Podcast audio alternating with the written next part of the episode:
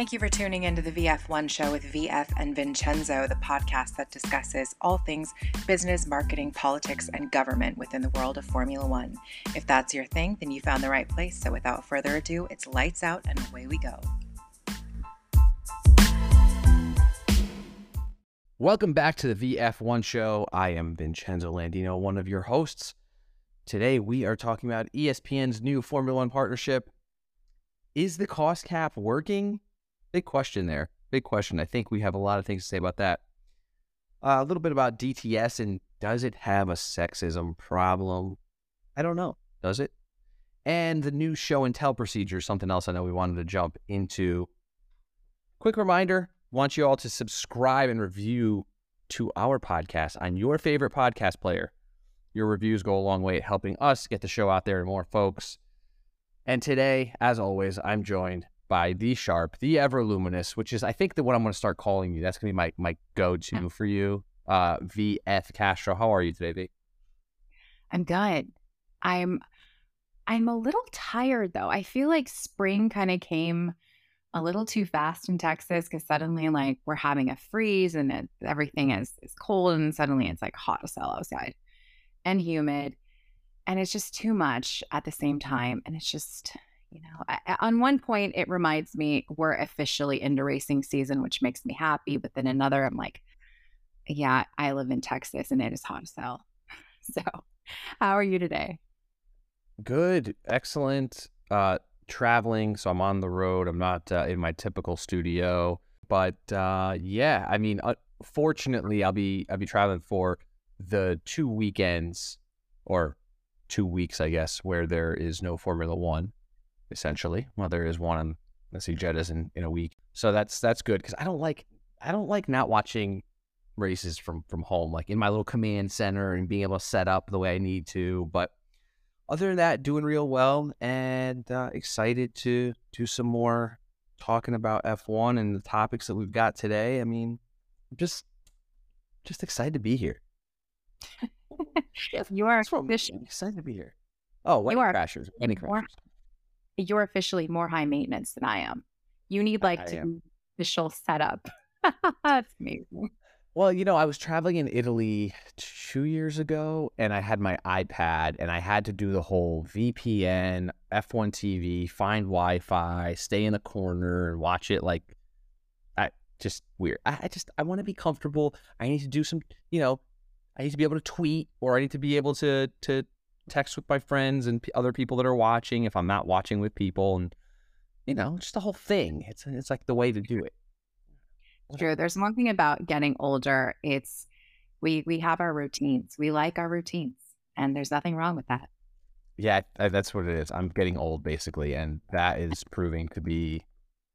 I'm, I'm proving to like become my my parents. You know, there's like now there's routine, and it's like, man, I used to just be so fly by the seat of my pants, and now it's like, nope, it's nope, it's three thirty in the afternoon. You got to do this. Nope, it's you know it's five o'clock. Oh, it's seven thirty. The kids got to go to bed. It's yeah, never had that in my life. Now I do.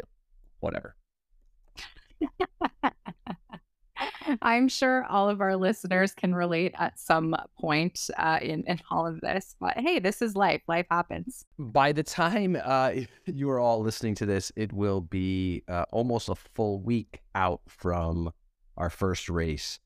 Uh, so we're not going to go into what happened too much because I don't think it's important to talk about that, especially on this show where we talk a little bit more about the business and politics and the happenings of, of Formula One off the grid. Um, something I thought was cool, for lack of a better word, is the uh, new partnership ESPN signed.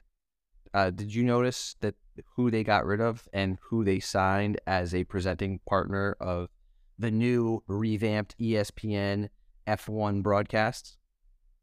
Yeah, they got rid of Mother's Polish and replaced it with Mercedes, which is, it's not, I guess if you're an American sports fan, you're so used to seeing Mercedes everywhere. There's now two stadiums with the Mercedes branding on it. We're just used to Mercedes now. So, but that was kind of weird not seeing uh, Mother's Polish all over the broadcast uh, in Bahrain. Yeah, so uh, Mother's Polish had signed, I think it was a three year renewal back in 2020. And it was like to the day. It was March 2nd, 2023. Contract was up. And um, and they signed on Mercedes Benz, which I mean, it's great. We get more commercial free broadcasting. Um, the whole commercial free model is fantastic. They they did announce a few things. So, um, yeah, um, Mercedes would be getting some logos and some kind of uh, bugs on screen during the race. They would be getting, I think, the same spot that Mothers got. Um, and I didn't even get a chance to see it this past weekend because we I was at a party that I couldn't see the post race. Um, but they got the post. I believe they got the post race Mother's Polish. You know, brought this was brought to you by Mother's Polish, kind of, kind of like the thing that you see after the race. Um, and and a few other things that they're going to get. But it, it's essentially what Mother's Polish was getting. Now Mercedes Benz is getting it. Uh, I, I, for one, am really excited that somebody, it doesn't matter who it is, right? Whether it's Mother's Polish or Mercedes Benz or Chevy or Ford or whoever is is sponsoring that. It's just keeping it commercial free, right? Because there are other sports like NASCAR where you don't get that commercial free experience um, or other racing, I guess, motorsports that you don't get a commercial free experience, and people just hate it. And I, I couldn't imagine having to watch Formula One uh, with with that. So this well, is good. You think about it too with uh, with commercial breaks in the NFL, NBA, etc. It's uh, it's it's such a, a strange environment because everything essentially stops for that commercial break. There's really nothing going on. There's mm-hmm. breaks. There's there's a, a, scheduled sort of timeout, if you will. It's it's all just kind of it gets very quiet on the field too. If you're at a football game, there's just there's not really a lot going on. And imagine if the cars all had to stop for those breaks in a similar way that it happens in the NBA or NHL, so or um, uh, NFL. So yeah. I think this is it doesn't make sense at all to have commercial breaks period during motor racing. I think you need to have you need to be able to deliver fans that sort of seamless broadcast whereas from flag to flag. And this partnership makes that possible. I i could not imagine streaming an f1 race and being successful uh, if this was if they had to have commercial breaks. I just i can't imagine that. So good on ESPN for staying committed to that just because like I said they they understand the product that they have to deliver. But back to our conversation last week though one thing that one of my takeaways from that uh, question is F1 in decline. I think the fact that conglomerates like Disney are selling out of commercial ad inventory answers that question for us right then and there. Yeah. Oh yeah. I mean the I believe it was the commercial director for uh, Disney said that. You know, he said like we have no ad inventory. Yeah, none. That completely sold out of ad in inventory, and to think that they don't even have like to think that Formula One is pulling that much, that the popularity is that much or that high for Formula One that not only are sponsors paying top dollar, but there's enough sponsors paying top dollar, right? It's not just one or two. It's like, well, we've filled up every ad spot we've got. We literally don't have the inventory to even sell you anymore, which means the advertising is going to get more expensive, right? That's that's supply and demand for you.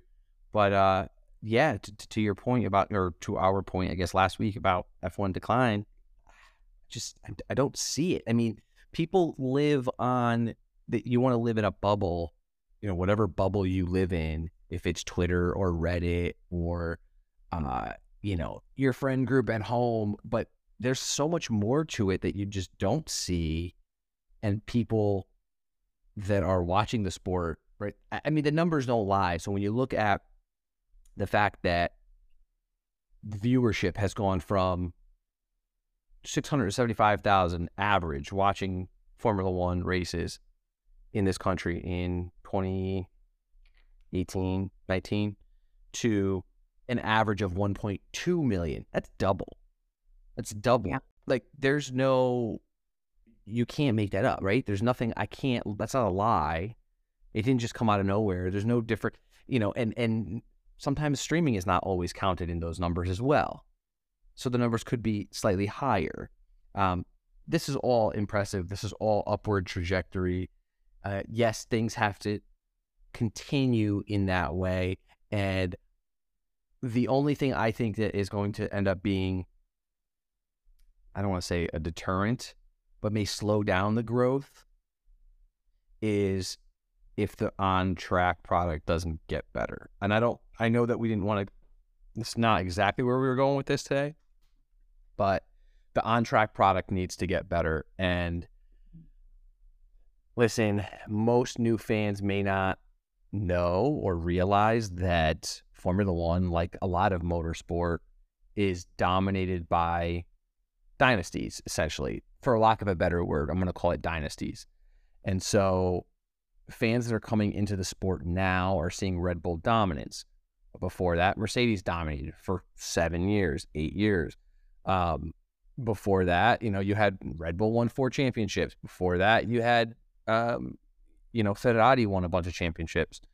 You had Williams dominance. You had McLaren don- dominance. So it's like it, it goes through dominance because of just the way the sport is set up or the series is set up.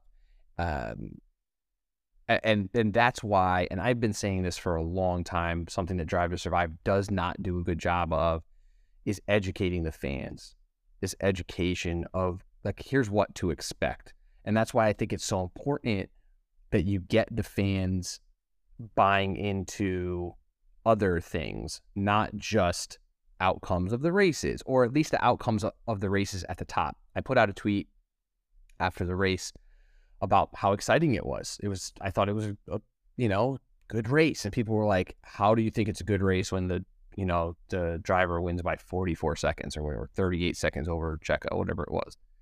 And I'm like, because I at that at some at one point during the race, I just stopped caring about the battle at the top, and it's like, look at all the things that are happening below that. Like there's so much happening, and when you understand that the constructors are fighting for positions at the end of the year for you know, what could be the difference of 10, 20, 30 million dollars if they, you know, depending on where they finish, that makes it exciting. But people that don't know that think, oh, Max Verstappen won by a long shot. This is boring. And yes, I understand how that can will can and will get boring, but there are other things that are also exciting. And so education, I think, goes a long way. Um, if they want to keep the growth moving upwards as opposed to stagnating or or falling, I, I just I don't see that happening yet. Yeah, I fully agree. I think that if F1 wants to continue this rise, if they want to continue attracting fans, and and maybe this is also a place where content creators come into play because I just released on my blog just before the start of the season an F1 fan uh, essentially guide on on how to watch the races, um, different terminology, what happens, just procedural elements of Formula One, things like that. And I think that's perhaps maybe our, in a weird way, content creators' job right now in in terms of building the sport is doing these sort of ancillary things that maybe F1 doesn't necessarily have the manpower to do because they're focused on so many other things on giving us that content. I mean, we think about the actual press conferences and actual things that go down on track that they give us sort of a lens into. They're doing so much work already that so much of that gets put on content creators to say if we want to build the base this is what we have to do it's it's a it, you know to invoke a political term it's it's a grassroots movement and I'm proud to be part of that. I know that you're proud to be part of it as well. But that is a lot of pressure, I think, on content creators to move this, uh, this, this, this thing in the right direction. And yeah, I think that perhaps at some point, content creators might start to get a little upset. Maybe they feel like they're pulling more weight than they should have to, and maybe not getting paid or not getting, you know, things in return for the work and the effort that they're putting in. And I think that maybe it might cause some rifts in the future, but in terms of what F1 is doing, I think they're doing everything they can in their power to keep this this uh, this thing from um, from regressing. And that's where they don't necessarily have to even think about it, right? There are the content creators there doing things already. Like that's going to happen, and that's that shows you how I guess the word I want to use is mature your your series is or how how mature the the content may be. You see a lot of content creators in different sports. Golf right now is undergoing an absolutely I, i'm going to call it a renaissance.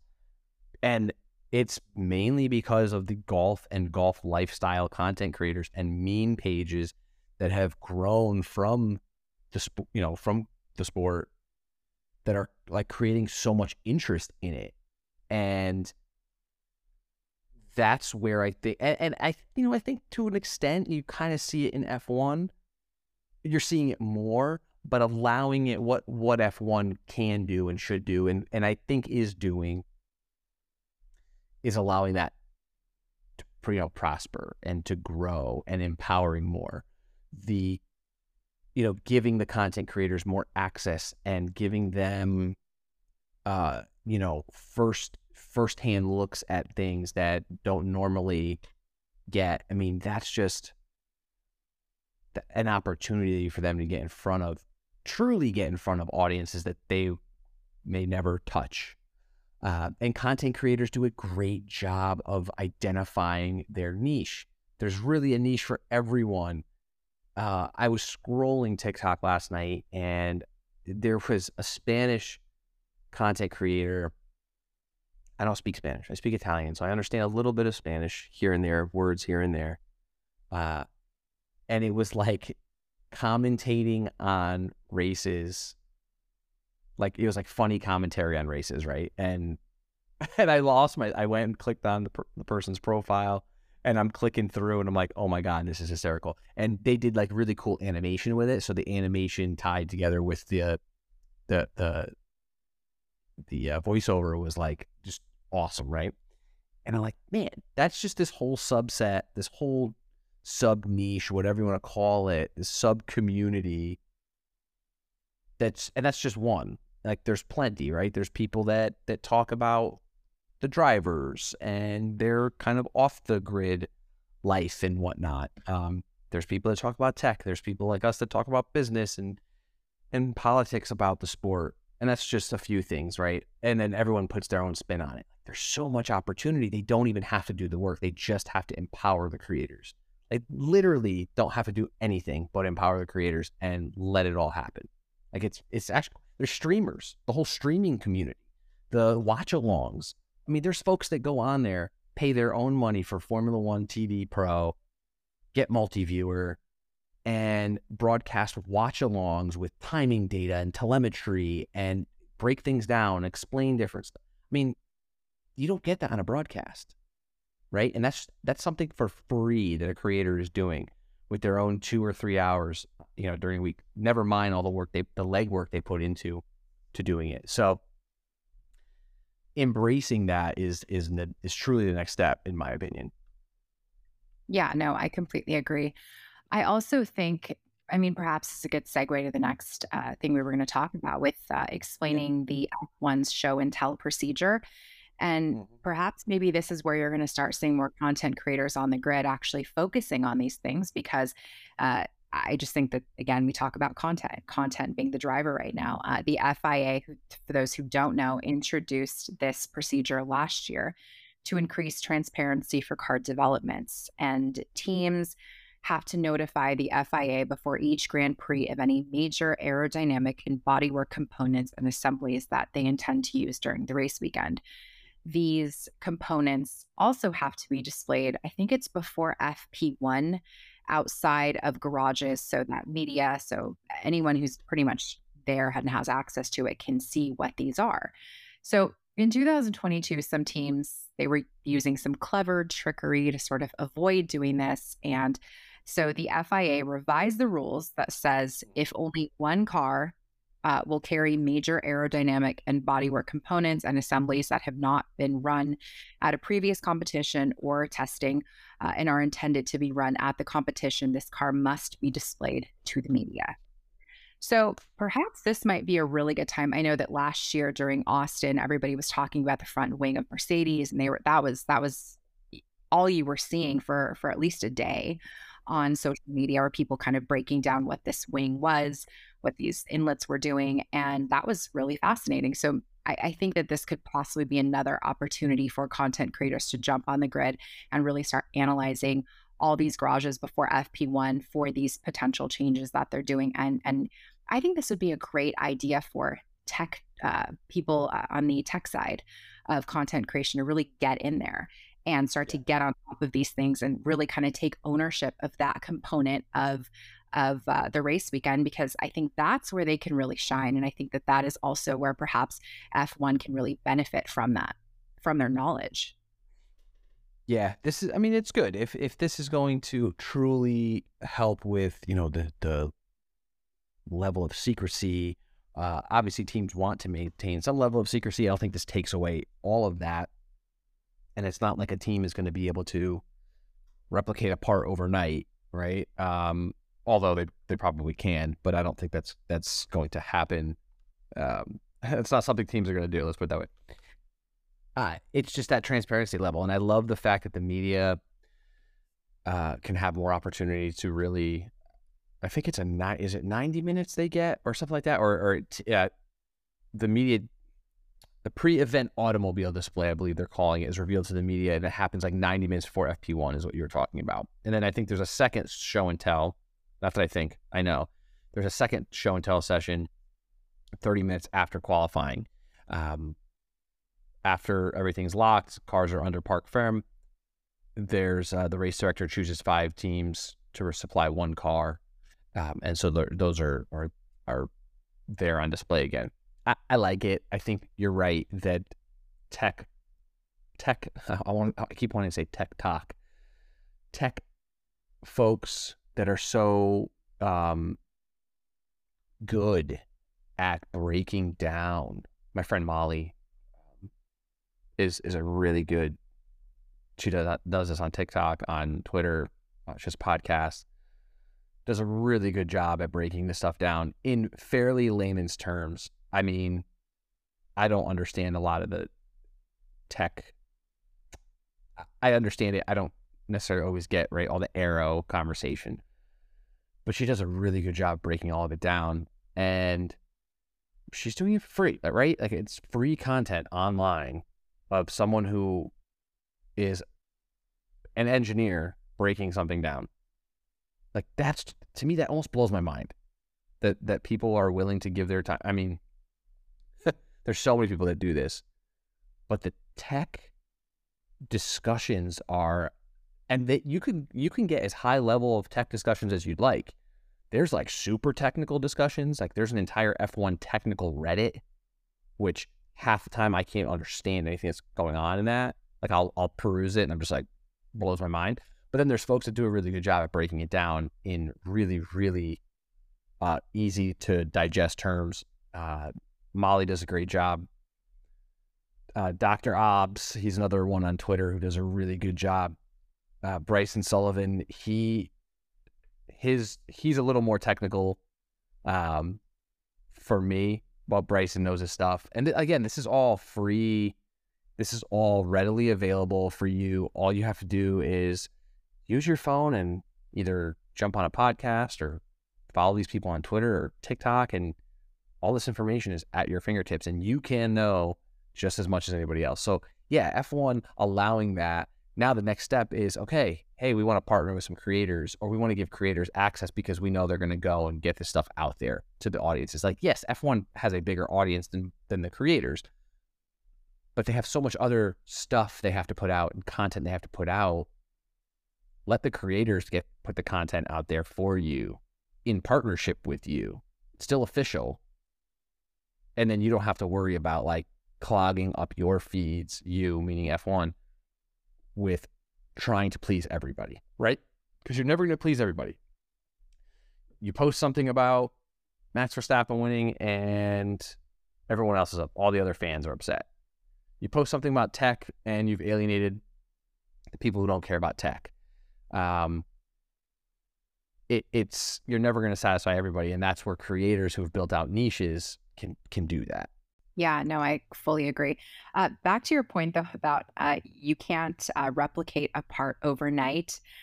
I was remembering a a Toto Wolff. uh, Toto Wolff said to Sky Sports, the good news for us is that there's a lot of Mercedes in there. So we know where to pinpoint it. So that will be helpful in the recovery, referring to that Aston Martin car. So I know they've got the gearbox, they've got the power unit, a couple of other things in there. So I don't know. I think if anyone is capable of replicating a part overnight, I think it is Mercedes. But I think tech, I think technically they can, right? I think that the technology they have the ability to. I should I should probably uh, clarify what I was saying, but I think not that I think I don't I don't see a team saying, "Oh, look at that part that we just saw out there during FP one or whatever. Let's go replicate it tonight and try it on our car." I, I don't think yeah. that's going to happen right suddenly. Uh, but yes, I believe the technology is there for them to they, they could. I mean, maybe I don't know if it's overnight or whatnot, but technology's come a long way where parts are literally able to be fabricated fairly quickly um, compared to you know decades ago where it was weeks on weeks on weeks on maybe months to get parts. Um, so yeah, that I just I had to clarify. well, I think that was more from the the questioning after the Bahrain Grand Prix of where does Mercedes stand because obviously Lewis said we're now fourth when you think about it. So, oh, God, yes. What does Mercedes do from here? And I think this can this can work perfectly within our next point was the eh, the cost cap. Is it working or is it not working? Because I think that to uh, to a lot of team principals right now, is there a reason for them to be worried about the teams that maybe have access to external help? So, is the cost cap working? I don't know right? Because it's not like suddenly you're seeing Williams eh, fighting at, at the very top. But again, it does take a long time, right? So even if the cost cap, even with the cost cap, let me put that out there, it's you're not just going to turn a team around in a year or two. That's not necessarily feasible, especially and what Mercedes and and I guess we'll kind of mix all these topics in into one. What you're seeing with Mercedes right now is they took a shot at a new regulation last year. It didn't necessarily work. And now the continuation of that project, which they started, is proving to not be, I don't want to say beneficial. It's just, it's not proving to really be um, competitive. And you can't just change that overnight either, right? You can't decide, like, we're going to go in a completely different direction. We're going to slap fat Ferrari side pods on this thing now and all of a sudden and it's it's going to work right like that just that you can't do that it's, it, it just that's not the way these cars work they're so aerodynamically precise that you would have to change so many different things to do to do you know one little um or not one little change to do a major change like that so the and again because of the cost cap they can't just dump endless funds into saying, "Hey, we'll go spend a billion dollars to make this car a winner over the uh, over three weeks, a three week break or whatever." Like that's just not going to happen. So, is the cost cap creating fair play? I also don't know because there's still teams that can't even spend up to the cost cap. You know, Haas was trying to sign sponsors. They got MoneyGram, which they said would help them get closer to the cost cap, but they're still not all the way up there.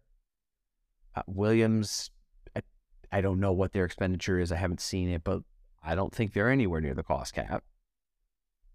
So, if, I mean, eh, listen, you see in other sports too. The Pittsburgh Pirates in, in Major League Baseball, you know, spend like no money and they are terrible. I mean, they spend so little money like I don't know, maybe I don't even know what it is, 30, 40 million, like so, so much lower when you've got teams that are spending 200 million plus, like they're never going to be able to compete, right? So it's a very similar, compa- like in my head, it's a very similar comparison to, you know, you have the Yankees and the Red Sox spending and a Dodger spending endless amounts of money on on their team, buying the best players and spending all that spending whatever money they want. And and the penalty, right, for spending over a certain amount is to pay a luxury tax, which their owners are like, yeah, we don't care. We'll pay the we'll pay the lux we will gladly pay the luxury tax just so we can spend whatever we want to spend.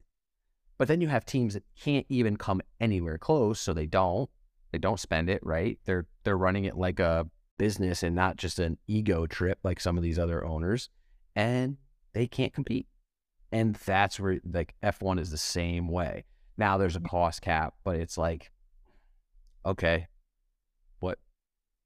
That's going to take, I think cost cap is going to take a couple years of it. And it has to be truly enforced as well. No shade on Red Bull, but it has to be actually enforced. You have to enforce it to the letter. If it's $400,000 or $4 million or $40 million that you go over, it's a violation, right?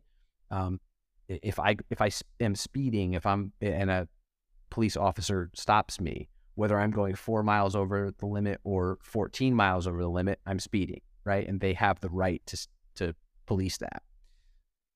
Same thing with you know with with cost cap. So policing it is very very critical. I'm gonna stop talking for a second and let you chime in. I heard I, I heard you trying to say something. Well, the reason why I, I present this question is because Alpine principal Otmar uh, Szafnauer, uh, he said, actually warned that teams could exploit a loophole, which would allow for collaboration between teams and divisions that are separate from their F1 programs. And he kind of said something like having secret employees. And how do you stop that from happening? You know, there comes a time mm-hmm. when sort of all these I think he said uh, ancillary businesses that are now cropping up that without a budget cap wouldn't be there. We have to look at that and make sure the loopholes aren't big enough to where effectively we don't have a cap.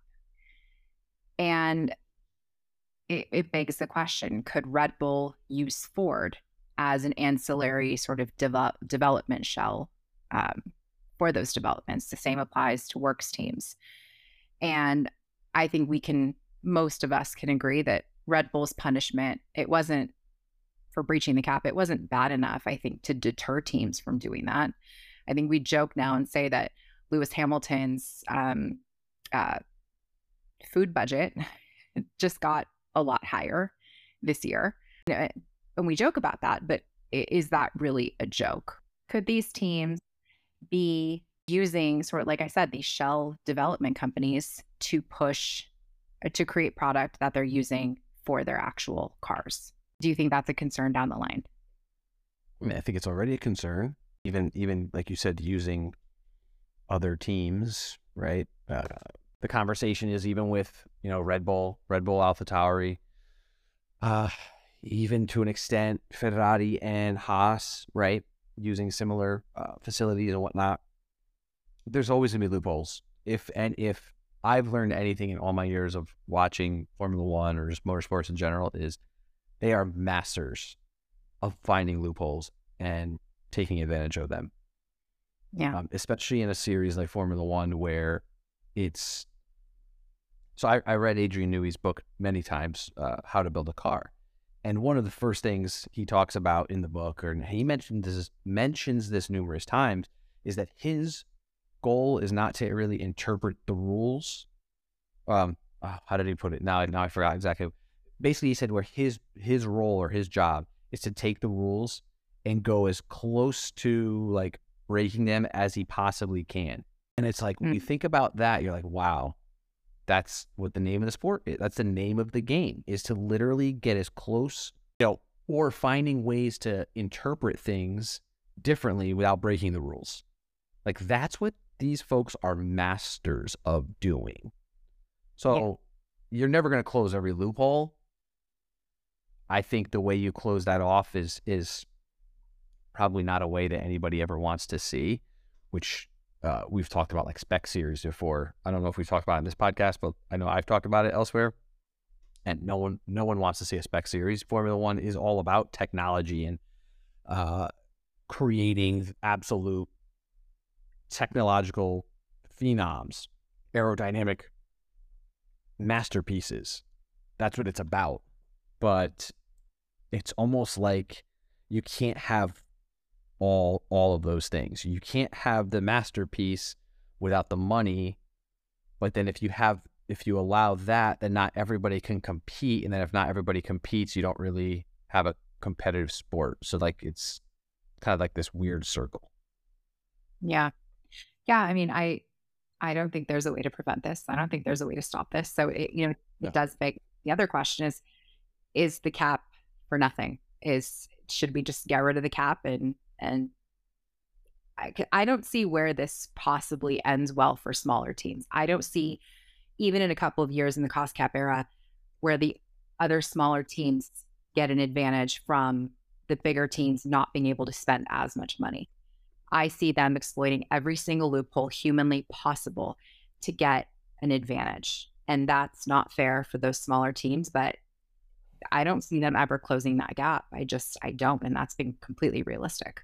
Yeah. No, I, I mean, this is one of those topics that we can kind of like, I think, find so many different ways to attack it. Um, and if we talk about it long enough, we'll probably present enough angles to where we can see it from so many different positions. Be like, oh well, yeah, the cost cap sounds like a good idea, but also the cost cap doesn't sound like a good idea. Like it, it really just depends on what position you want to take with it. If it's all about getting the absolute fastest, most aerodynamically perfect cars, then I say the cap sucks. Yeah. If you know, or, or technology, right? If if taking the technology from the car to the road for consumers, if that's really like something that uh, is is what we're after, then yeah, take the doors, you know, take the take the safety belt off and let it go. Like let's let's find the coolest technology we possibly can. But if we're talking about fair competition and we're talking about, you know, I, I, I don't want to use the word exciting, but racing and competitive, maybe parity then yeah, then you need the cost cap. But every team has to kind of be able to spend that much money. So that's where I that's where I start to get like it gets gray for me because you can have a cost cap, but if not every team can even spend it, again, go right back to my my Major League Baseball example. Just because there's a limit or, you know, a kind of limit doesn't mean everyone can even get anywhere near it. So either you have to drop it down really low which could be interesting.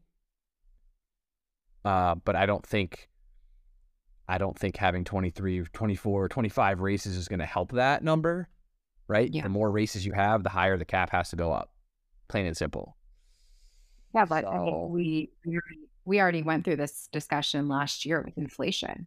Teams were concerned about what is inflation going to do to our travel cost, to all these other things, mm-hmm. and your team principals talking about redundancies and things they're having to let people go in order to pay for X, Y, and Z. And it's like, yeah, it, it's when you start to look at every single element that goes into a team staying at cost, staying at that cost cap, at some point, I think F1 also has to look at is this fair to the employees that are that are having to be let go because of things that are uncontrollable like in like things like inflation?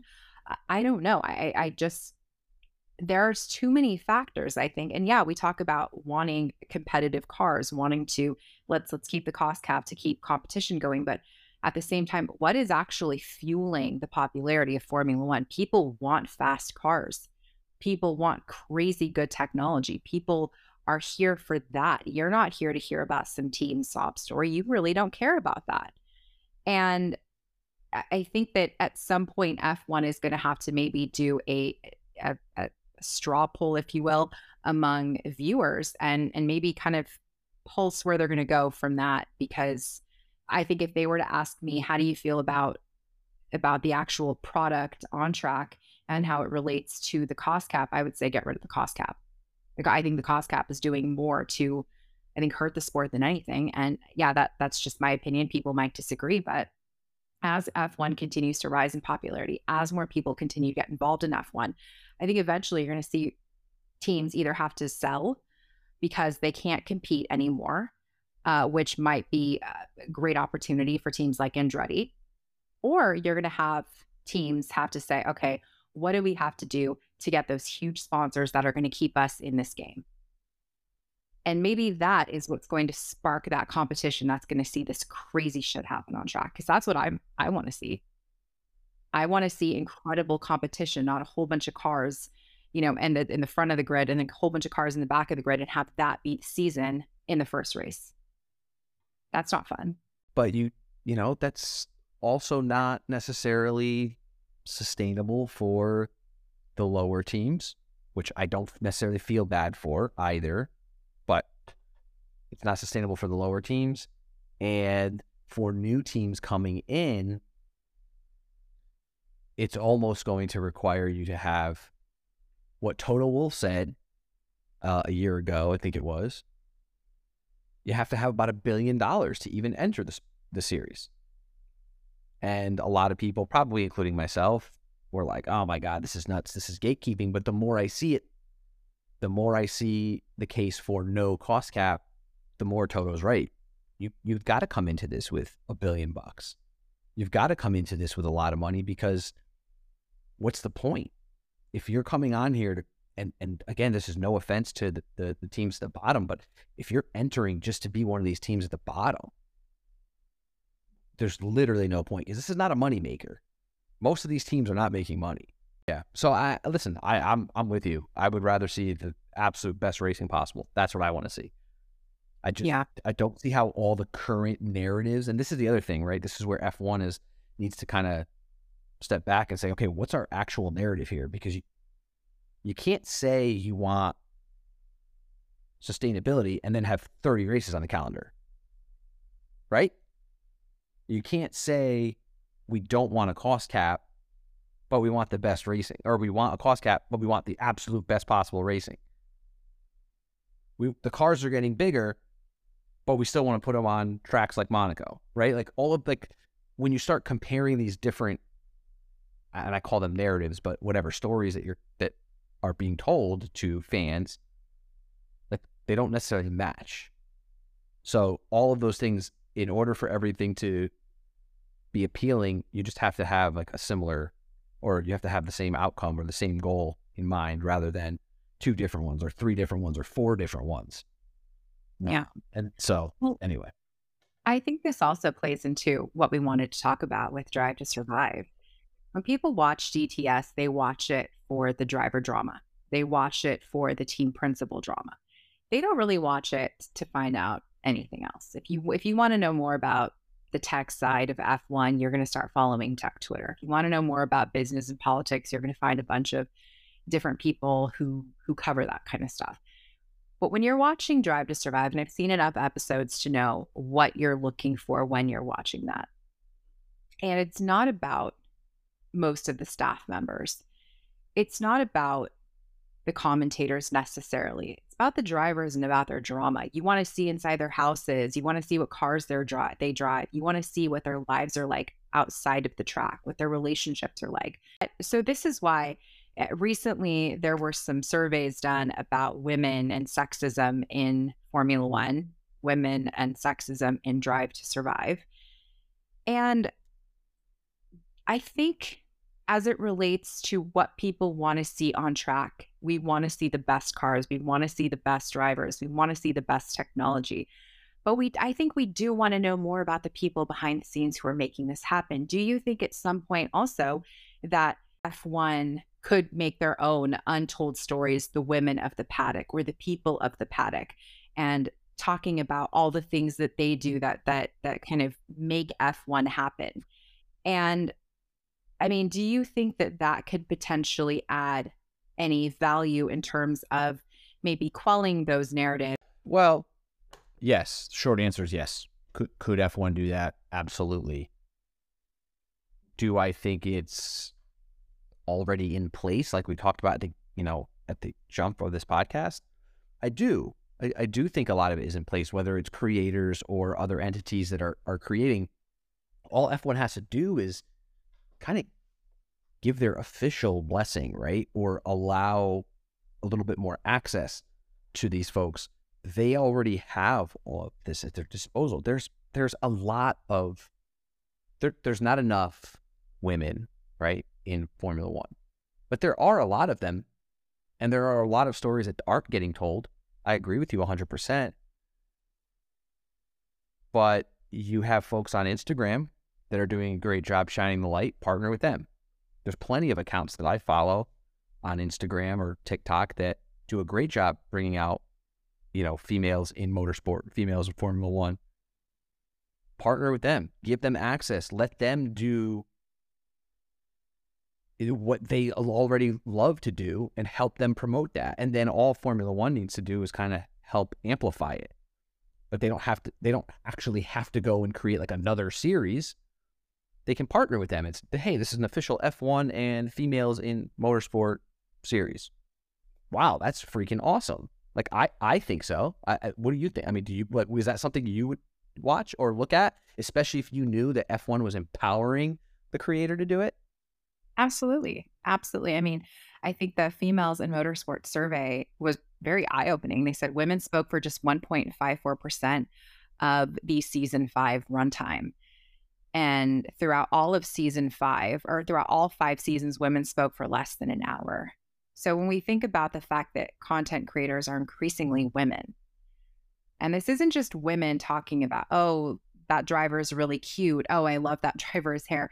This is content creators really getting in there and getting dirty and and understanding the technology understanding what's going on behind you know beyond the car be beyond the garage they're understanding the technology in a way that they can really add value as storytellers how did this come to be why is this here what does this do to to increase the car's um, uh, aerodynamics. Like they are so involved in talking about every single component of these cars, and it's that is is something that these people put years, if not decades, of of learning into to become experts in these fields.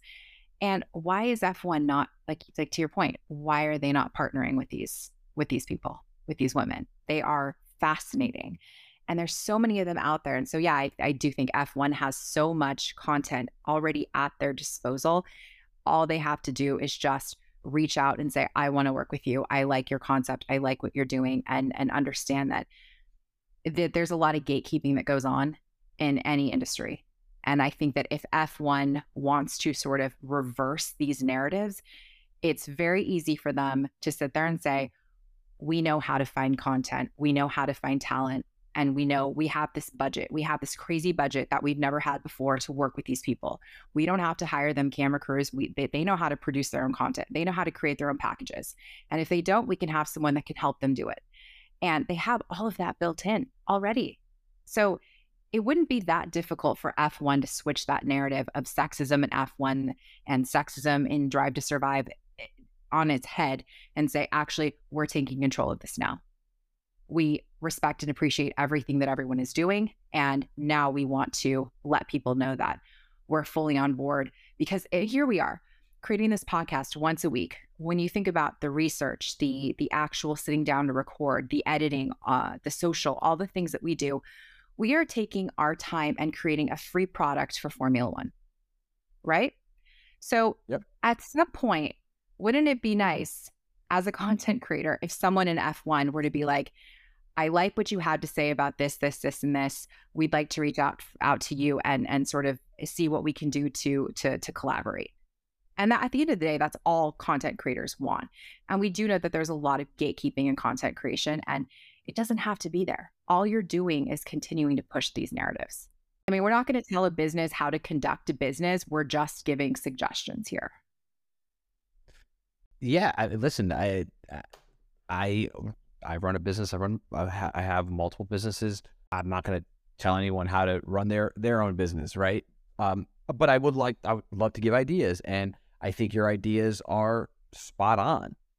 Like we've talked about, the opportunities are there. You just had to have to open the door, or or kind of like crack open the door a little more for some of those folks to come pouring in and take advantage of what what's what's happening. You're right. This is a free product. I would love to find out how many um how many accounts out there on on social media across social media are have formula 1 or formula something in their name and like it's it's eye opening it's like it's almost every every day i discover a new formula you know formula whatever f1 podcast this, F1 memes this. And it's like, wow, that is literally free advertising using F1 in in in your handle. Right? Which F1 could also by the way legally they probably have the, not probably they have the right to come take that down, right? F1 is trademarked. So they come take that down. I don't think they do to everybody, right? Maybe unless you get big enough, they might come after you if you use that kind of F1 in the show or in the title. But like that, that's an opportunity right there for, for F1 to say, like, wow, there's a growing number here of, of just, I mean, this is just the eyeball test. this isn't even the data. It's just the eyeball test. Um, and I think that understanding the power of the communities that are already built and and no errors and, and and understanding that all they have to do is kind of flip a switch to give the official blessing, so to speak. Like they they could literally have a team because I also understand this as a business owner. You can't possibly have enough employees, right, to cover every topic that F1 the, the the F1 creator community is already covering, right? Impossible. F1 doesn't have the money to, to, to hire that many creators, but they have the money or the ability to do other things, and that's where I think it could get real interesting. You have a small team that says all we do is look at creators and look for creators and like you said your idea find creators that we we like or we think are are, are we want to test out, and just give them the give them the stamp of approval. Hey, we will. This will be an official. It'll be VF1 show presented by F1. I don't know, whatever, however you want to, you know, put that out there. What a dream! you imagine? Yeah, yeah. I actually I do imagine that, and I think that's why we started this podcast because we had a vision that there was a a niche that needed to be filled. And that's what the, this podcast is attempting to do because I feel like a lot of these political podcasts or government leaning podcasts are, I think, more angled towards social issues, things that are kind of more on the surface. And that's not necessarily a bad thing because, again, everything is content and everything is important to talk about. But there's so much and we're going to go into this throughout the season there's so many deeper topics that that require our exploration and understanding to really understand the magnitude that is F1 in this global scale that it's on right now and we're attempting to fill that void with this podcast we're attempting to fill the business void with this podcast and so i don't know i just i think that F1 they're they're they they grew very very fast and we're not trying to, like I said, tell F1 or tell anyone how to run their business. But, you know, as business owners, I think giving people suggestions from time to time also doesn't hurt.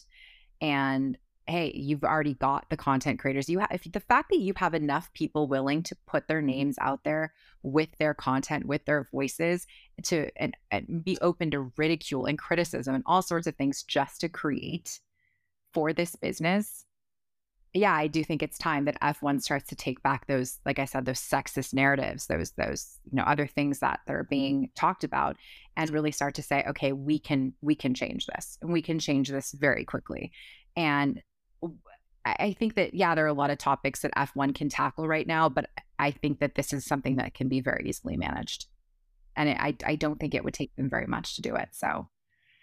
Just our suggestion if anyone at F1 happens to listen to this nudge, nudge. Wink. it's it's absolutely it is absolutely a low hanging fruit. Yeah. F1.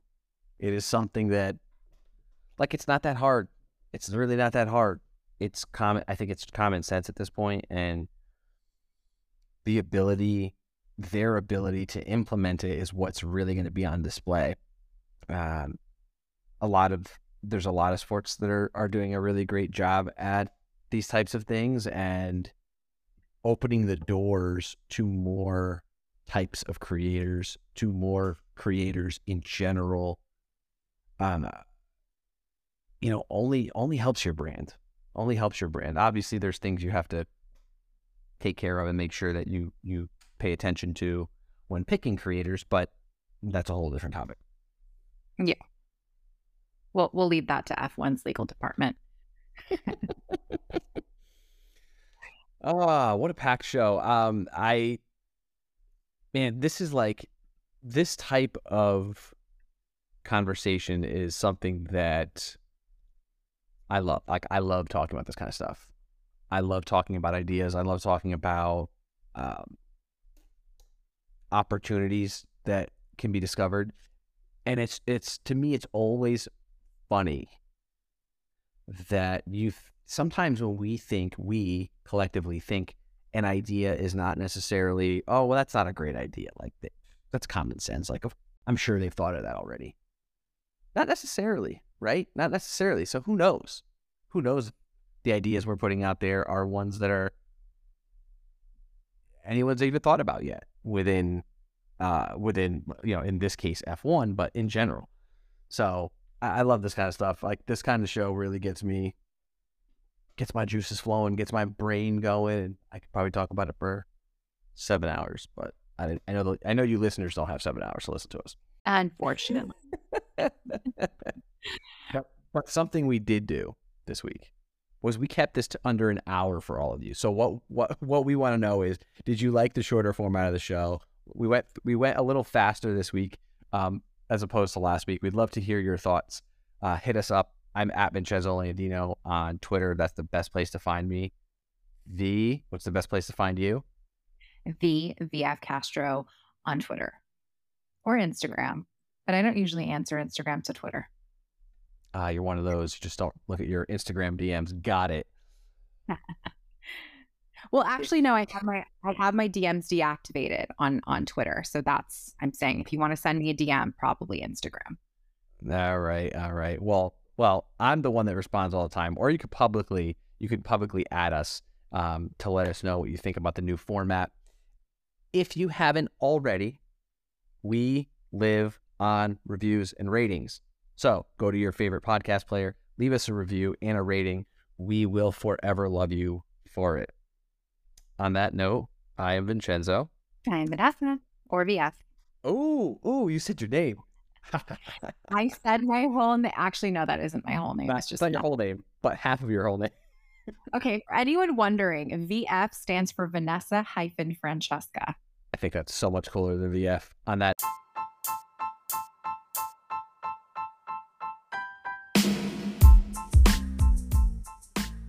Thank you so much for tuning into the VF1 show. If you liked it, please don't forget to hit the subscribe button.